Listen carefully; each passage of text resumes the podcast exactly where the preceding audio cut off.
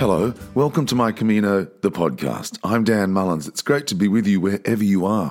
If my voice sounds a little sore, that's because I've been singing. The pubs and clubs are open back across Sydney and I'm able to go and do gigs again. It's the best news ever.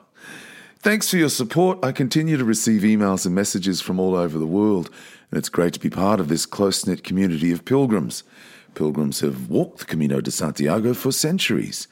There are well worn paths from Germany, the Holy Land, the UK, France, Italy, Belgium, and the Netherlands. One of the best things to learn as a pilgrim is to live simply. Certainly on the most popular Camino, the Frances, which goes from France across Spain, you need only a change of clothes, water, and a few medical supplies. There are places to stay regularly along the way. You certainly don't need all the trappings of modern toil we seem to surround ourselves with these days. I know my friend Elvira Rogue takes pilgrims on the Camino and asks them for their phones so they can undergo a total digital detox. Given our phones so heavily impact our lives these days, it's tempting to leave it all behind, and then some. I remember my first Camino arriving in Sahagún. I booked into the Benedictine monastery. Life was good. I was about to head off on my first Camino, and life was about to get a whole lot better. I had read Paulo Coelho's 1987 book, The Pilgrimage. He wrote, Life is a long pilgrimage from fear to love. That night in Sahagún, the nuns blessed us and I still carry the little holy card they gave us in my wallet today. I carry it with me every single day. Life is a long pilgrimage from fear to love. I receive emails and messages from pilgrims all around the world. It's every day, and it's the highlight of my day when it arrives. Well, Victoria Sanderson wrote to me from the US this month. She mentioned a path less travelled. I thought, hmm, there's a concept I'd like to explore. Life is a long pilgrimage from fear to love. Victoria Sanderson is on the line. Welcome, Pilgrim. Hello. Thanks for having me. This is very exciting. Yeah, yeah, it is exciting. Let me ask you straight up. Tough question. Why? Okay. Are, why are you a pilgrim? Ooh, that is a tough question to start with. um, I don't know that I have a choice. I've, uh, I've kind of fallen for the Camino. At this point, it just seems like it's just a, it's just a part of who I am. I don't know. I think it just sort of found me and it hasn't left me. So yeah, I don't know. Because you wrote to me to say that you've done a Camino every other year since you were 19. What prom- I have, yeah. What's what prompts a teenager to do the Camino? Uh, not very good reasons. I uh, I was studying abroad uh, my freshman year of college and in Spain. And when the semester was over and everyone was going home, I asked my Spanish professor what would be a cheap way to stay in Spain, and he said, "Oh, you should do the Camino. It'll it'll be great." And uh, I had no idea what that was, and I took shoes I had never worn and my school backpack and a pair of jeans and no. got on a bus to Ponferrada. No, really? Yeah, I d- actually intended on starting in O Cebreiro because he'd warned me there was a big mountain there.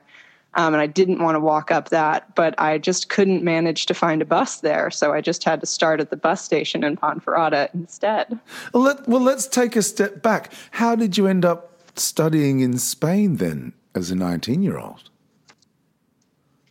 Uh, I wanted to study abroad at some point uh, while I was in college, and I was sort of interested in Spain uh, before, and it seemed like a really good opportunity. And my school had a program in Valencia, Spain, um, and it turned out to be uh, very important in my life, I guess, because it led me to the Camino. So, um, yeah, so it was, I don't think, I thought it would be a fun time when I was uh, just an 18 year old making that decision, and it turned out to be quite important.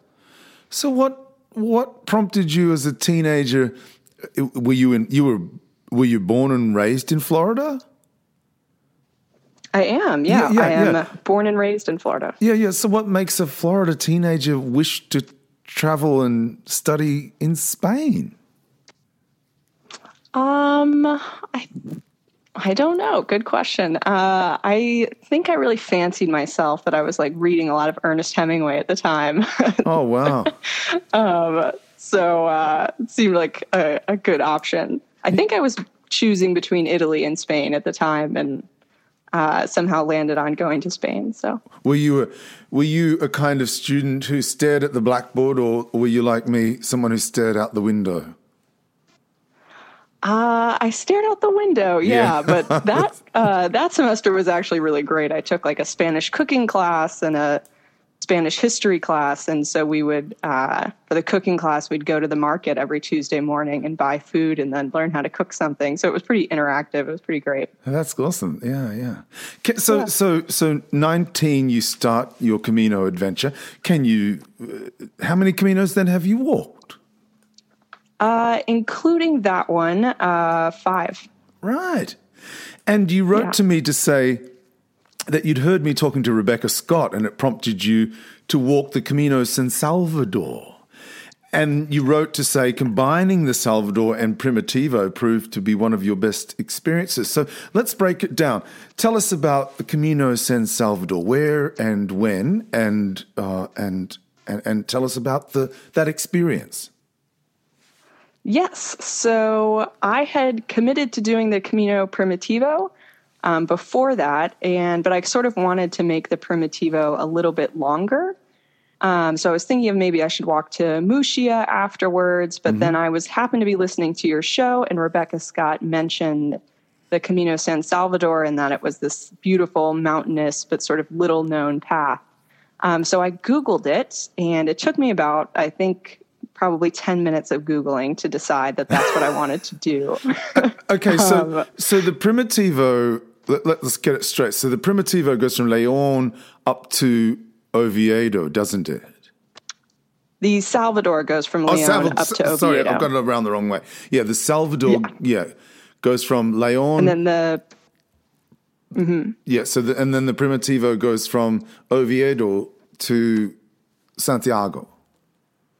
Yes.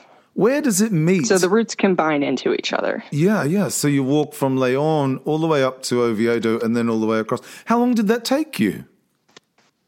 Uh, the Primitivo took me 13 days. The Salvador took me six. So it's about three weeks. And did you always get a bed? Uh, funny question. Um, so the Salvador uh, is pretty well equipped for such a little known route. There are albergues all along the way, uh, but they're pretty small. So a lot of them have like only 12 beds or 10 beds.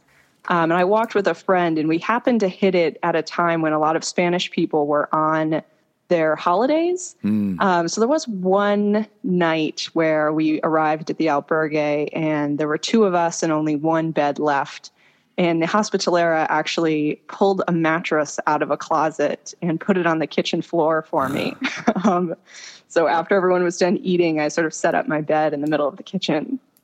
So that was. It would have been a good night's sleep too. it was fine until they started using that automated coffee machine and it was rumbling around making oh, no. automatic cappuccinos and things at five o'clock in the morning.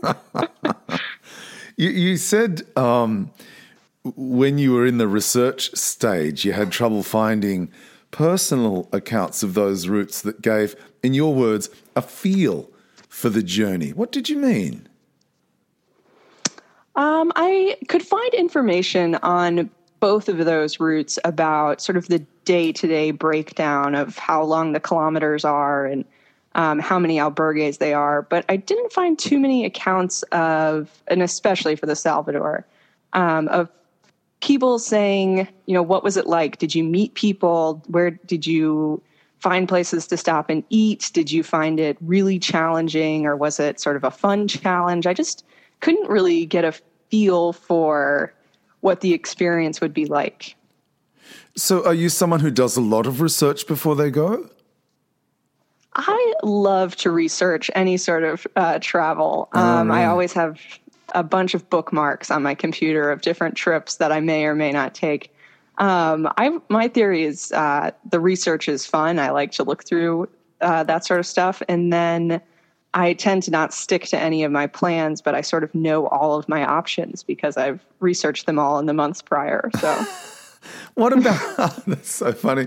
What about when you're walking, you know, uh, some between Leon and, and the next town? Have you have you already done the research, or do you are you a spreadsheet pilgrim? Do you know where you're going to stay? And moreover, do you know what to expect, or do you just sort of wing it?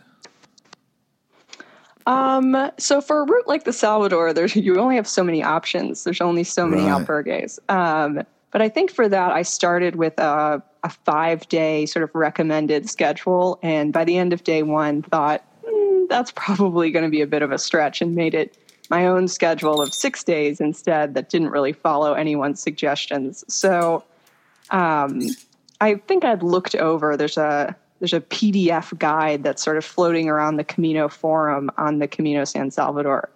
Um, and I had read through that and sort of had an idea of what was coming each day, but uh, I wouldn't call myself a spreadsheet pilgrim. Yeah, because you know, um, winging it like or just saying, "Oh, who knows what today's going to to pan out like," and I, I don't know where I'm going to stay is fine on the Camino Frances, where there's somewhere to sleep right. every, every four k's or something. But on those right, right. The, on those routes less traveled, I imagine that it's not not the same. Um, so, did you always find a bed other than the night that you stayed in the kitchen? Um, was that the only time that you struggled on both of those routes? Yes, that yeah. was the only time. Um, yeah. I'm trying to think on the Primitivo, I never ran into any sort of uh, problem finding a bed. I sort of ended up with a large Camino family on the Primitivo. Oh. Um, so there were some nights we made uh, reservations, but that was just because there was like 10 of us who all really wanted to stay together. Yeah. um, and yeah. they usually don't have 10 beds unless you reserve. So, so have you walked the Camino Frances? Yes, I have walked it um, from St. John to Finisterre, and then I've also walked uh, from Logroño to Santiago. Oh, wow. Wow. So, how then do these paths less traveled, the Salvador and Primitivo, compare to the Frances? Good question. Um, the Salvador is sort of a different sort of challenge because it's pretty mountainous. Right. Um, the middle sections are a bit like doing the Napoleon route from St. John to Roncesvalles three days in a row. Oh, um, gosh. Okay. So it's uh, mountainous, and there's a bit more planning because you have to find out where there is a grocery store and uh, where you can get food and where you can stop. The Primitivo is a bit more like the Frances. There's a lot more infrastructure, um, but there's fewer towns on the route. So everyone sort of gets bottlenecked into the same towns about 25 kilometers away, um, which actually ends up being nice because you then there's a great sense of community. Even if you haven't seen people all day long on the trail, you all end up in the same spot. So you still have a really similar feel to the Frances um, as far as uh, having close friendships and meeting people and having that like after walking good time. Yeah. yeah. Um, but during the day, it's a bit more thinned out. You don't see as many people. So, because the paths less traveled, did you find you needed to speak Spanish? Uh, Spanish on the Salvador might have helped. I have enough Spanish to be able to you know, for example, say there's not enough beds. Um, but uh, no, I think it's especially the primitivo. I think you could get by and uh, and just speak English um, exclusively. So. No, I don't think you need to have Spanish. Let me ask you a couple of questions here, like basics. Um, what about water?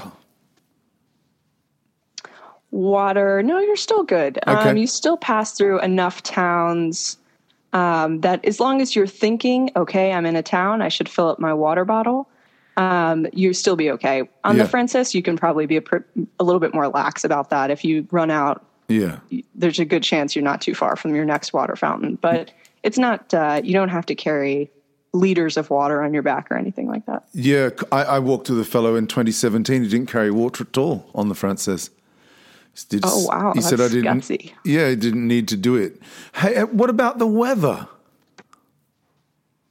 The weather on the Primitivo, there's a sort of notoriously difficult section called the Hospitales route, um, that goes over uh, sort of a microclimate of very foggy, windy weather. And for that, uh, you sort of have to ask the locals the night before uh, how the weather is going to be. And if it's going to be too foggy or the weather's going to be too rainy, uh, your hospitalier will let you know that morning. You know, you probably shouldn't take the mountain route. There's a route that goes along the road that's uh, a bit safer in bad weather. But I walked in August of uh, 2019, and I think I got rained on once. Oh, so not too wow. bad. That's fantastic. Oh my God. Yeah. I can't wait to get back there. The Primitivo takes Yeah. you through Lugo, doesn't it? It does, yes. It's a- Lugo is a really cool town. Yeah, it's a beautiful city. I loved it. I, I, I wasn't there. I actually visited Lugo when I was shooting the video for my song. I actually haven't walked. Oh, okay. I haven't walked into the town, but we had lunch there and uh, I did a little bit of shopping. It's fabulous. It is a great town. There's uh yeah, there's great Roman walls you can walk all around and Hmm. it's so cool to see the city built right up to the walls. It's and it's got a really local feel to it. You don't see very many tourists out or anything. It's sort of just Yeah. the few pilgrims from the Primitivo and then just local folks. Yeah, yeah. So where do you stay in Lugo? I actually Lugo uh, on the Primitivo is sort of marks the end of the mountainous section, and it's the beginning of the last 100 kilometers of the Primitivo. Right. Um, so it's sort of uh, I would sort of equate it to reaching Leon on the Camino Frances. It like feels like a big moment, like you've really made it. yeah. And uh, so some friends and I uh, actually booked an Airbnb right on the main square um, and threw a big dinner party when we were in Lugo. So uh, there are some uh, albergues there, but uh, we made a sort of event out of it. You know, I know ex- exactly where you're talking about. We, we we had lunch. No, true. We had lunch on the town square, one of those little restaurants there. oh yeah, it's great. And then it- there's a, a really fan- cool cathedral behind it. Yeah. It's fantastic. It's yes, a really beautiful place. Hey, I should have asked you at the very start, um, Victoria. th- Tell us a little bit about yourself. Um. Uh.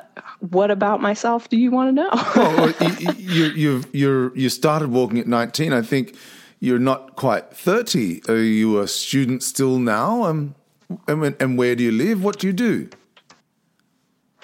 So I live uh, most of the time in uh, what we would call an RV. I think you might call it a caravan. That's right. I, and okay. there's the reason why I'm asking you this question. Go on. okay. Because I'm going Um, to ask you in a minute about Scotty. okay. Um, so I live in an RV and I travel around uh, a bit. My sort of home base is still in Florida, um, uh, not too far from where my family lives. So if I'm on the move, I'm in the camper. Um, if I am uh, in Florida, I'm p- sort of just parked uh, at a safe location in my RV. Because you you do you, you drive around talking about and checking out drive-in theaters, don't you? Yes, so I have a book project sort of ongoing that I started last year um, about drive-in movie theaters. Um, so I spent uh, all of I spent most of last summer driving uh, up and down the East Coast, uh, visiting and interviewing drive-in movie theater owners and fans.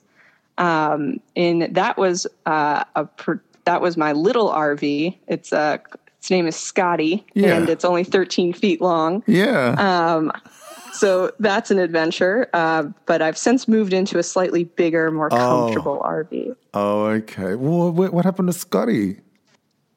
Scotty is going to have a second home as sort of a stationary cottage guest house. Right. um, it's uh, probably it was made in 1984, and I spent sort of the whole spring of 2019 rebuilding it. Um, it needed a lot of TLC, um, and now I think it just needs to be retired from the road. So, where did this concept, this idea, this love of drive in theaters come from?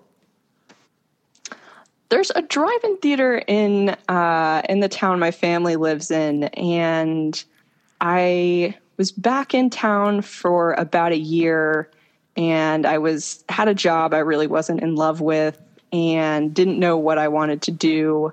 And I was going to the drive-in movie theater a lot just because it was something to do, and I could take my dog. And uh, one night I was just up, and I thought, I'm not happy with the way things are going. I've got to change and I sort of thought about when am I happiest in my life? And I thought about the Camino. I'm happy when I don't have a lot of stuff, um, when I can fit everything into a backpack. And I'm happy when I'm uh, on some sort of adventure with a purpose. And I like this drive in movie theater. And so I kind of combined all three um, and moved into a, my tiny RV and created this drive-in movie theater project. And uh, yeah, so now I'm sort of in the book writing stage of that.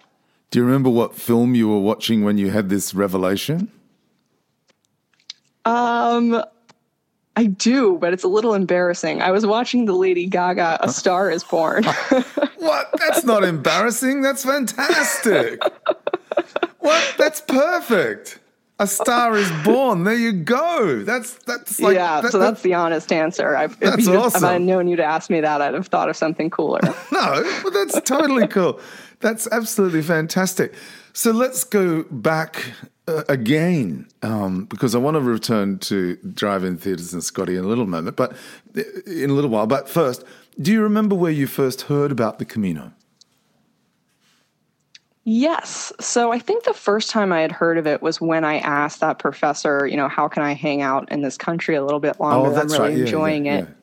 Um, but that was even before the movie The Way had come out. Um, so there wasn't a ton of English language information on the Camino. Um, so I remember finding the Camino forum, and then I remember uh, my professor giving me a couple of Spanish websites to look through. But there wasn't as much information as there is now. Yeah, because you can really, I mean, there's movies and books and websites. Your show. And, yeah. podcasts. and yeah. there are guided tours, of, of course. But people say um, that your Camino starts when you begin your preparation. Um, given the fact that you go every other year, do you get that sense, or have you been on a sort of continual pilgrimage since you were 19? You know, it's always with me. Um, mm. So I have the trend has been that I've done it every other year, and that's not on purpose. I think it's just that I can go about a year without thinking about it, and then it sort of pops back up, and I start researching routes and stuff, and then mm. I just can't help myself. Mm. Um, so now I feel like it's very much just a part of who I am. Um, and so I I listen to your show and I sort of browse through the Camino forum and I'm on the lookout for if there's new Camino movies or something and it sort of feels a part of my everyday. Um, but that wasn't my intention. I it just sort of happened. I could I can't let it go. Yeah. Do you in the weeks or months leading up to going back um, to Europe, do you train? Do you get your? I hike and walk quite a bit in right. my sort of normal everyday life. Mm-hmm. So my training, if I know a Camino is coming up, um, I'll put on a full backpack a few times and go on a on a long hike just to sort of remind myself of what that's like. Yeah. Um, but I sort of long walks and hiking. Um, I think because of the Camino, have become uh, a pretty big part of who I who I am on a day to day basis. What about getting your heart and mind in shape?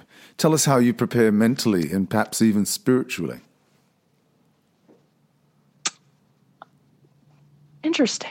Um, well, when I was preparing for the Primitivo Salvador Camino, um, that was at the same time as I was rebuilding my Scotty camper. Um, so I was sweating in this old camper. I had to rip the whole floor out, and I uh, was also sort of getting ready for the Primitivo. And that was actually how I found your show because I could bring my laptop into the camper and listen to your show as I was working.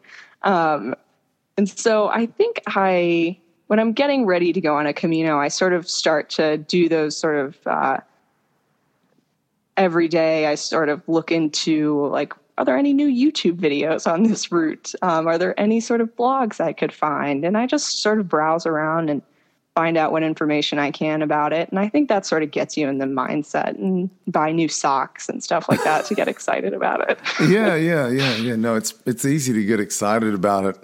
Um, I, I, I know that there's a little bit of talk about um, Spain uh, opening, reopening its borders in the not too distant future, yeah. and I think that the whole pilgrim community all around the world is starting to get excited. Hey, hey, what, yes, do, what, yes. what do your friends and family make of of Victoria the Pilgrim? I think now they they don't ask too many questions now. um, I sort of come back with a new batch of stories, and they are happy to listen to them. Um, I periodically try to convince somebody to come with me, but I don't have many takers. Um, I don't know. I think the more you do it and it becomes a part of just like, oh, this is what Victoria does, your family uh, sort of doesn't want to hear about it anymore. so tell us about walking alone as a woman. I've walked alone. I've walked the whole French way alone. Um, I've walked the Portuguese alone. Um, and I say I walked it alone, but it's even sort of hard for me to think that in my own head because you meet people so quickly and so quickly you become so close to people that yes, I started alone, but you know, within two days I had these great friends who were watching out for me and stuff. So um, I think there's a pretty common Camino phrase that you never walk alone. Um, and I think that's very true.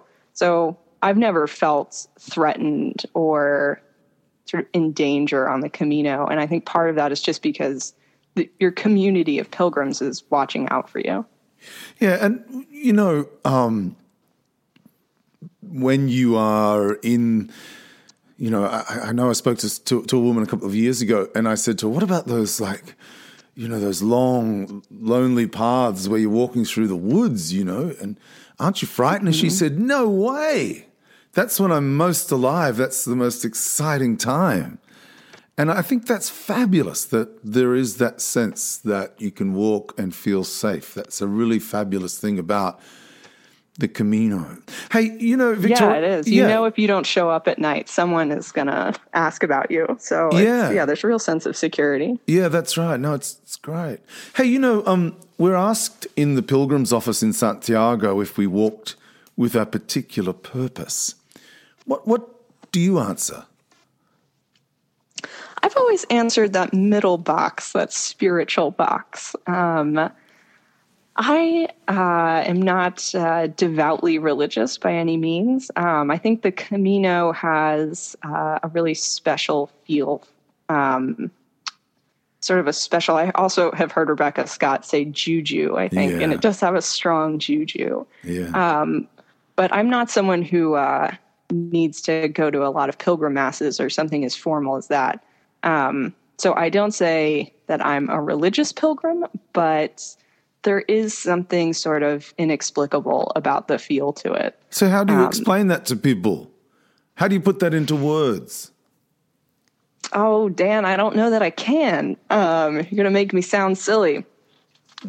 Um, Maybe that's the best answer. Yeah, I don't know that you can. I think maybe my my most honest answer about the the spiritual aspect to it is that when I was a kid and I first walked it, um, if you'd have asked me if I was a religious pilgrim, I would have said, absolutely not, no way. That's just, I'm not interested. Um, and I think now that I've done it a few times and matured a bit, uh, I'm not as definitely not a religious pilgrim. Hmm. I think I, it has made me sort of question what I know about uh, faith and things bigger than ourselves. Then what what did you learn about yourself then, do you think?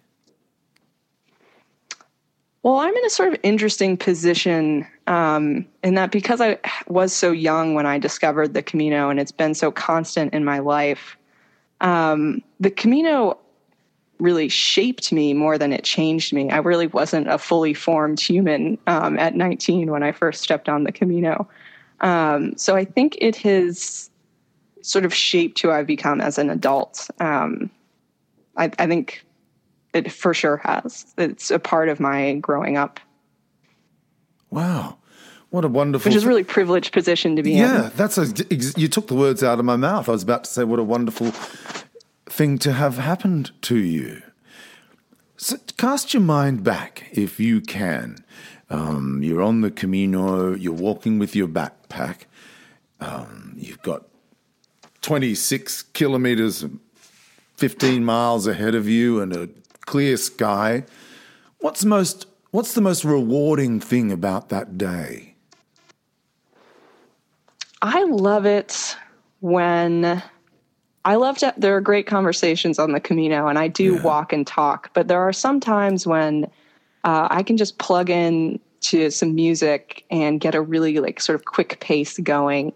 And I just, it's almost like my brain just clicks off and uh, I can sort of feel my body moving, but I just feel like I it almost feels like if I took another step faster, I could start to fly. I mean, it's just like this weightless, uh, easy feeling of just I can just keep walking and I don't have to worry about uh, turning around to make sure I can get back to my car and I don't have to worry about sort of who's around me. Am I walking into a safe place? It's just it's almost like a meditative walking state. And I sort of love when you can get into that. And I, I can't find that uh, hiking at home because you've got other responsibilities and you've got to, you know, turn around and get back to the trailhead because you've got to go do something. Um, there's just nothing like having an endless trail ahead of you and just all the time in the world to walk it. Mm, fantastic. What did you find most challenging, or what do you find most challenging? on the Camino or sort of more about the Camino? Well, about the Camino. How about that? Okay. About the Camino, I find it really difficult to explain it to other people um, and to explain why someone might keep going back. Um, for example, you asked, you know, what does my family think? I think my family thinks, why do you keep going back?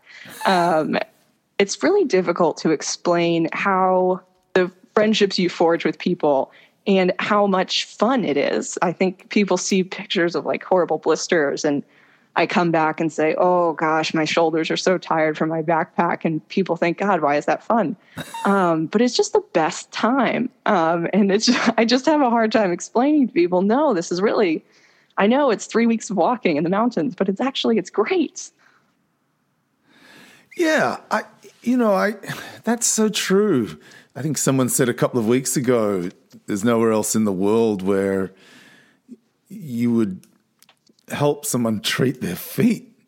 you know, yes. You know, like you wouldn't you wouldn't do it. I mean, you can see people in a town square giving a total stranger a back massage and Oh, absolutely. Yeah. I think pilgrims just love it if you can throw your foot on the table and just sort of ask for their help, right? I mean, in, like nowhere in the normal world would that be socially acceptable. Never. never. yeah. Never. Yeah. People don't understand that. no, no, no. So let's go back. I want you to, you, have done, so how many Caminos have, did you tell me how many, how many you've done? Five. I've done five in yeah, total. Five. Okay. So, so cast your mind back, right? What's a highlight? Tell us a Camino story. Give us a highlight. Hmm. Uh,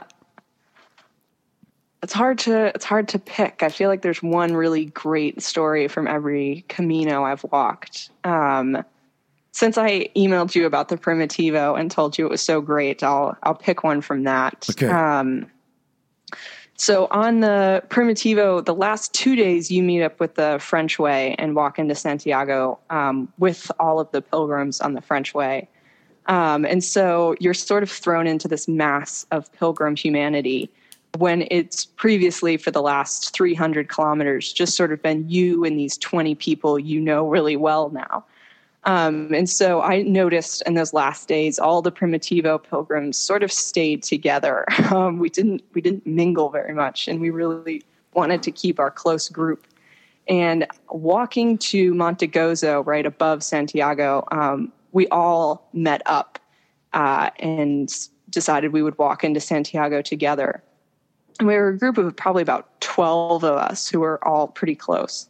And walking down into Santiago, at some point we lost this guy named Carlos, the Spanish guy. And we sort of looked around and thought, what happened to Carlos? And then all of a sudden, uh, someone got a phone call, and it was Carlos, and you could hear him panting. And he said, I, I lost you at Monte Gozo, but I'm coming. Please don't go into the square without me. And so we immediately stopped and pulled over at the nearest bar and got a round of beers, and we were going to wait for Carlos. And in the meantime, these two other Primitivo pilgrims showed up, and one of them was this guy from Mexico who walked with a speaker on his backpack. So you could always hear him coming because he had music playing on his backpack. and so they showed up. And so he started playing songs and we were singing songs. And eventually Carlos came running up, like with his backpack, just sweating all over. And so then we uh, got another round of beers because Carlos had arrived and we were cheering on pilgrims who were walking into Santiago. And I think a few of them even stopped us and said, Have you all just given up right here? um, and we said, Ah, you know, we'll make it eventually. And uh, eventually the bartender came out and said, Okay, you guys got to go. You have half a kilometer left. You got to get out of my bar. And so we all started walking with the uh, Mexican guy Diego's speaker at the head of our, our line playing music, and we danced into Santiago together, um, all as our big ah. Primitivo group. And I'm sure other people thought we were very obnoxious. We sang I Would Walk 500 Miles, that song, um, like six times on the way in. Um, but it was just so full of joy. Um, I've walked into Santiago a few times and it's never been uh, quite like that. That's fantastic. What a great story. So we. Oh, yeah, it was great. Yeah, yeah. And so. Uh, do you always walk on to Finisterre or Muxía? Do you do you do you spend a night in Santiago and head straight home? What, what's generally what you what do you do normally? Hang around or go home? Uh, one time when I walked from St. John, I talked a big talk about it's the Camino de Santiago, not the Camino de Finisterre. um, and then sitting in the Pilgrim's Mass, I decided I absolutely had to walk to Finisterre. Um, so I sort of had to eat my words with all of my friends, and I headed off the next morning to Finisterre. Um, but otherwise, uh, I have uh, I've taken the bus to Muxía to go see it. Um, but usually, I just spend a couple days. I always save a day to celebrate with the people I've met, and then a day to get the Compostela. Yeah. Um, and then I sort of head out of town. Next time, I would really like to spend an extra day in Santiago to really soak up the city itself. I don't think I, have left myself enough time for that. Yeah, I, I, guess. Yeah, I don't know. I've I've not done the walk from. Every time I get to Santiago, I have to race all the way straight back to Australia, back to work, and and it's certainly on my bucket list to get there and to do that. That's absolutely no doubt about that. Um, yeah, it's good to do. Yeah, yeah, yeah, yeah. Uh, I wanted to ask you. Um, we talked earlier about spirituality and we talked about what, what's in the future? Are you going to keep walking caminos? Is it? Can you see a day when you say, "I've got enough out of it. I've got everything I need to get out of it," or, or is it something that keeps drawing you back? Um, it does keep drawing me back every time I sort of think, "Okay, this is it." Um, then something sort of catches my eye, and then I think, "Oh God, okay, that was that," but this looks re- pretty great as well. Yeah. Um, do you have time for a Camino story? Yeah, of course. Okay, so I once met a woman um, when I was walking from Logroño to Finisterre in 2015. Um, I was walking alone, and I met this woman in I think Villafranca, who was by herself and she had a horrible cold. You could just tell she was just not feeling great. And she was trying to make this like bowl of instant soup for herself in the albergue. And I said, Oh, I'll, I'll help you make your soup. You look, you look pretty down and out. And she said, Oh, thank you. And so we got to talking And it was her eighth Camino. Um, and at that point, it was my third. So I thought I was pretty hardcore, but this lady definitely had me beat. Um, and she told me the story that she had gotten this really pretty severe cold on her second day out from St. John. And I said, Oh, that's too bad. And she said that it had kept her from falling into sort of a wave of pilgrims that she met every day because she was walking really short days. And she'd realized that she thought that this would be her last Camino, that she just had this feeling that this was this was going to be it. And she thought that she got the colds because it had slowed her down and given her the opportunity to say goodbye to all of these places she'd loved. And as we talked, we ended up talking the whole night. And eventually at the end of the night, she said to me, I think you needed to hear my story. And I think she's right. I think at some point I'm going to start one day and know that that's it. Hmm. But not yet. Wow. That's fantastic. Honestly, that's just awesome. Hey, you know, um, they say the Camino provides Victoria. Is that right? Oh yeah, absolutely. When, if you ever think, "Oh, I really need this thing," the Camino will either it will appear or it won't, and you won't have needed it if, if it doesn't appear. now, look, we're, we're, you've got to go to work, and and uh, I, I've taken up enough of your time, but you're you're young, not even thirty. Uh, a whole life of love and, and adventure ahead. What do you make of the quote that I started with from Paulo Coelho? Life is a long pilgrimage from fear to love. What do you make of that? I yeah, that resonates with me. I like that, and I've read that book. Um, I think one of the lessons I always learn from the Camino, and uh, I don't know why I have to keep learning it, but uh, is that what ends up mattering at the end of the day is you know who you let love you and who you loved in return. Um, and on the Camino, that seems really much easier to do than it is in real life. But uh, yeah, I think the lesson of the Camino is often just uh, you know enjoy the people around you and the experience you're having, and uh, let yourself feel that.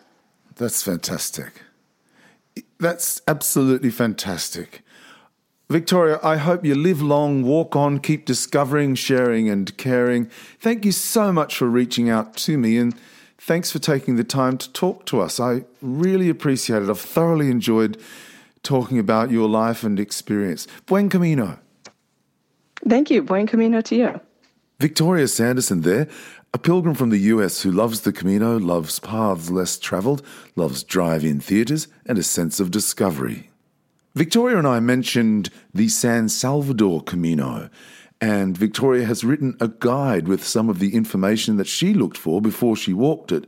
So if it's on your must do list, you can go to vsanderson.com. That's the website, vsanderson.com.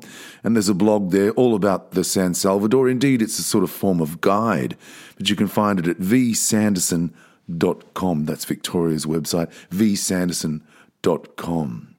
And just before we finish this week, and I know Victoria won't mind me passing on this message at the end of her podcast, you'll remember that I spoke with Noel Braun, the Australian writer uh, who has really made the Camino part of his life, a huge part of his life. And I had the good fortune of meeting Noel in Adelaide in October last year, a beautiful human being. He has written books about his journey after his wife took her life, uh, after battling depression her entire life. And he now walks the Camino, uh, writes about it, writes about mental health issues, and shares his stories. He's a beautiful human being who writes exquisite stories. He's been involved with making a series of podcasts with a group in Australia called Beyond Blue. Beyond Blue is, I guess, our national mental health help service, Beyond Blue. And they selected six of their speakers from the panel to feature in podcasts. And Noel is one of them. And it's, I know you love podcasts because you're listening right now. Uh, so if you're interested uh, in listening to Noel's story, just go to uh, Facebook and search for Beyond Blue. And the podcasts are there. And Noel's podcast includes him reading from his book, No Way to Behave at a Funeral. which was reprinted this year. It's also available as an audiobook. So just go to Beyond Blue on Facebook and search for the uh, podcasts, the Beyond Blue podcast, and have a listen to Noel Braun tell his story in amongst some peers, encouraging us to think more about our mental health. I love that when you type Paulo Coelho into Google, it comes up as Brazilian lyricist. If his books are lyrics, then there's some of my favourite songs. He wrote, Life is a long pilgrimage from fear to love. It's true. I hope love is on your horizon. Walk on, pilgrims. I'm Dan Mullins. Until next week, buen camino. Somewhere along the way, somewhere.